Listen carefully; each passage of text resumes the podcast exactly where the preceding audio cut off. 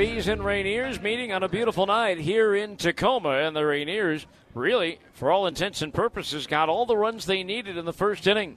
Sam Haggerty led off with a single off Bee starter Luis Leto, bringing up Cade Marlowe. Leto's pitch, fastball, that's driven into deep left field. Adams going back onto the warning track, turns around, it's gone. Cade Marlowe with an opposite field homer, and it's quickly 2-0 Tacoma.